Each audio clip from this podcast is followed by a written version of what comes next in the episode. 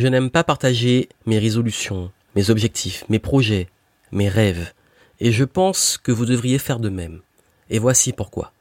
Bienvenue, ici Joanne Yangting. Dans ce podcast, je vais expliquer pourquoi, dans la grande mode de partager ces nouvelles résolutions de l'année, voilà, nouvelle année, nouvelle résolution, voici mes objectifs de l'année, je veux perdre du poids, euh, passer mon business à X chiffres, euh, je veux faire ci, je veux faire ça, je veux lancer mon livre, etc. Je vais vous dire honnêtement, je suis pas fan de partager mes objectifs. Et ça paraît être complètement atypique, il y a une raison derrière ça. En fait, je sais que quand j'ai parlé de mes nouveaux rêves de la nouvelle décennie, beaucoup sont curieux. Demandent, Johan, c'est quoi Je veux savoir ton projet, c'est quoi tes rêves, etc. Et pour l'instant, je reste très discret dessus. Et il y a des raisons à ça.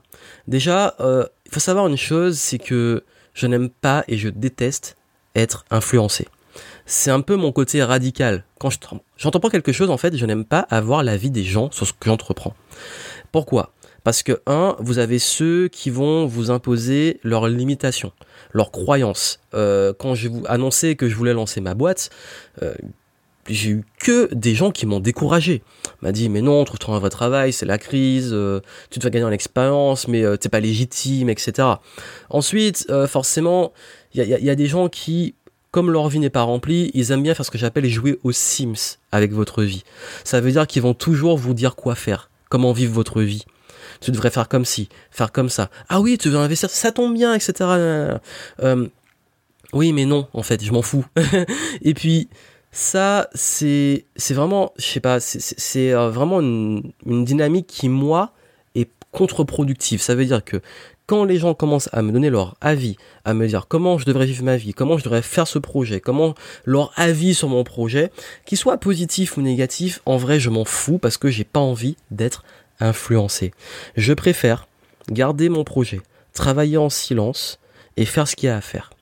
Et puis surtout, j'ai un profil qui n'a pas besoin de motivation extérieure. C'est-à-dire que les encouragements, la motivation externe, euh, etc. C'est pas mon délire. Par exemple, moi, les coachs en motivation, j'en ai jamais eu besoin, j'en aurais, je pense, jamais besoin. J'ai pas besoin d'être motivé, pas besoin qu'on me gueule dessus pour aller faire du sport, pas besoin qu'on me dise qu'il faut que j'aille bosser. J'ai toujours réussi à aller par moi-même pour faire les choses. Si je décide de prendre une douche froide tous les jours, je vais le faire tout seul. Si je décide d'aller courir tous les matins à 5 heures du matin, je vais le faire tout seul. Si je décide d'écrire un livre, je vais écrire tous les jours. Si, en fait, j'ai développé ce qu'on appelle une motivation intrinsèque. Alors je sais pas si ça vient de mon profil ou si c'est avec l'expérience. En même temps, ça fait tellement d'années que que je travaille mon droit personnel, mais j'ai jamais eu besoin de voir des vidéos de motivation, etc. J'aime bien être inspiré. J'aime bien me dire, wow, ce qu'il fait, c'est cool. Qu'est-ce que je peux apprendre de ça Être inspiré, voilà, pour, par des personnes qui font des belles choses, ça c'est cool. Mais je cherche pas de la motivation, je cherche de l'inspiration. C'est-à-dire vraiment me dire bah, comment je peux euh, prendre ce qu'il y a à apprendre pour moi aussi construire mon projet. Mais la motivation externe, le fait de, parce que beaucoup peut-être parfois partagent en espérant de l'encouragement extérieur. Le problème, bah, c'est que très souvent ça viendra pas. Euh, ça viendra, mais vous devenez dépendant. Donc le jour où il y en a vous êtes motivé, le jour il n'y en a plus, vous êtes démotivé. Le problème, c'est que la majorité des gens s'en foutent, en vrai. Quand quelqu'un joue aux Sims avec votre vie, qui vous prend comme un petit pion et vous dit quoi faire, en fait, c'est pas pour vous, c'est pour lui. En fait, ça le fait se sentir bien, ça le fait se sentir utile, ou faire des choses que lui ne pourrait pas faire. C'est pour ça que beaucoup sont très bons pour donner des conseils, sur des choses que eux ne font même pas. et ça, en fait, c'est quelque chose que qui fait une grosse différence, c'est que je pense qu'il est important de réussir et apprendre à trouver une motivation intrinsèque.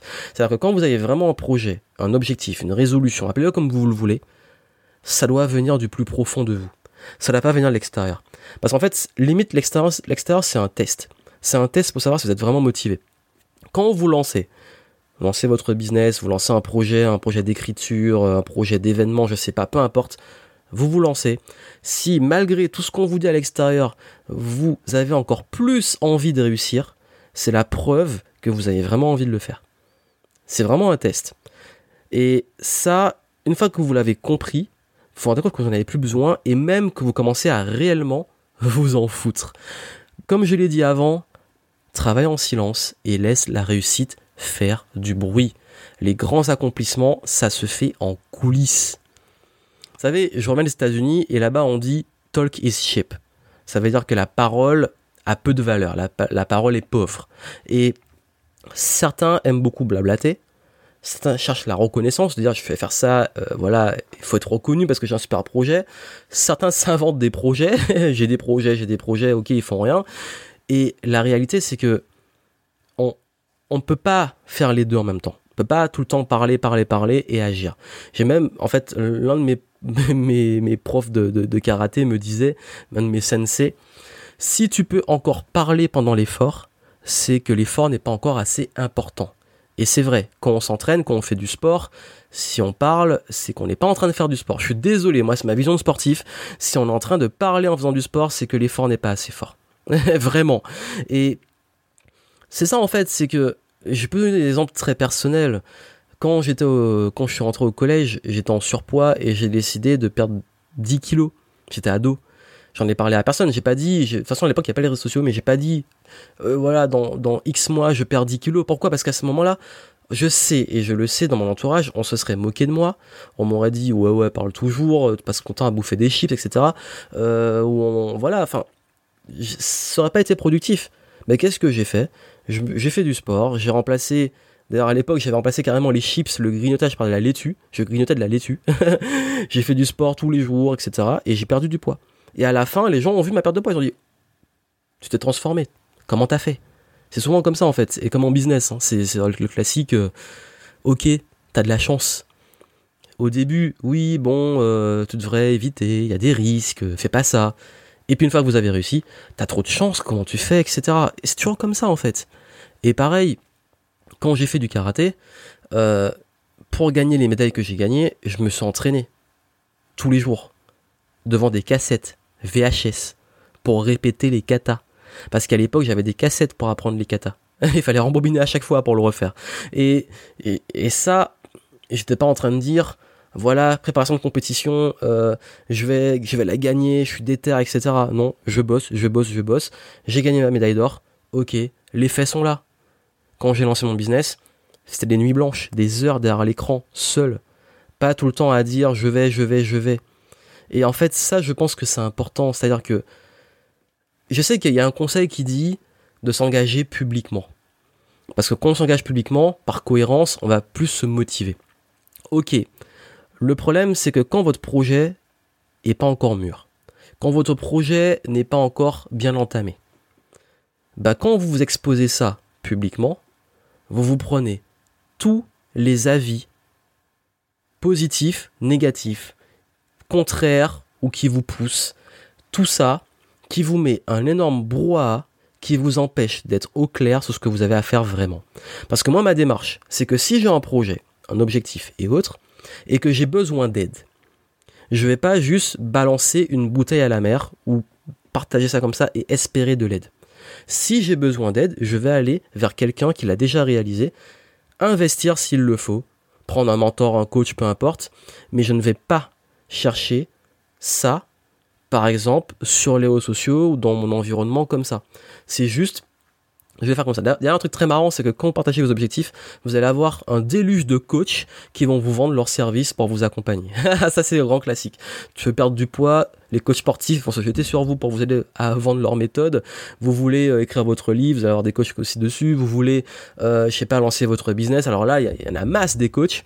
Mais comme je vous le dis, ce qui compte avant tout, c'est à quel point vous croyez en votre projet, vous croyez en vous, et cette capacité à vous créer un élan, un momentum qui vienne de vous.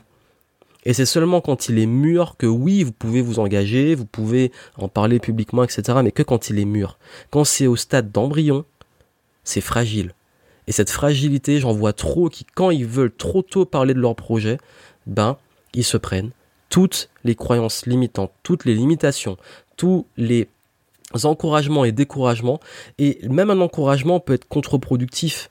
Parce que également, bah, si vous partez sur un truc et qu'on vous surencourage, euh, ça vous donne une motivation. Et puis le moment où la, vous n'êtes plus avec la personne, vous n'avez plus l'encouragement, vous créez comme une sorte d'addiction. Et du coup, vous l'avez plus, bah, vous perdez votre motivation que vous avez de l'extérieur. C'est ça que je vous dis, la motivation externe, ça devient comme une addiction. On se nourrit de ça. C'est-à-dire que plus vous allez regarder des vidéos de motivation sur YouTube, plus vous allez en avoir besoin. C'est que vous, savez, on voit toujours les mêmes gens aux, événements euh, dev perso. Chaque année, ils sont là. Et je me dis, mais au bout d'un moment, en fait, ils devraient avoir assez de bagages pour réussir à s'auto-alimenter tout seul. Ben non, en fait, ils deviennent dépendants. C'est comme une sorte de shot de motivation dont ils ont besoin. C'est dommage. C'est dommage dans le sens où je me dis, au bout d'un moment, il est temps peut-être de créer son propre élan et de devenir autonome. Après, chacun fait comme il veut. Mais moi, c'est ma vision, c'est mon mindset. Et c'est ce que je dis souvent.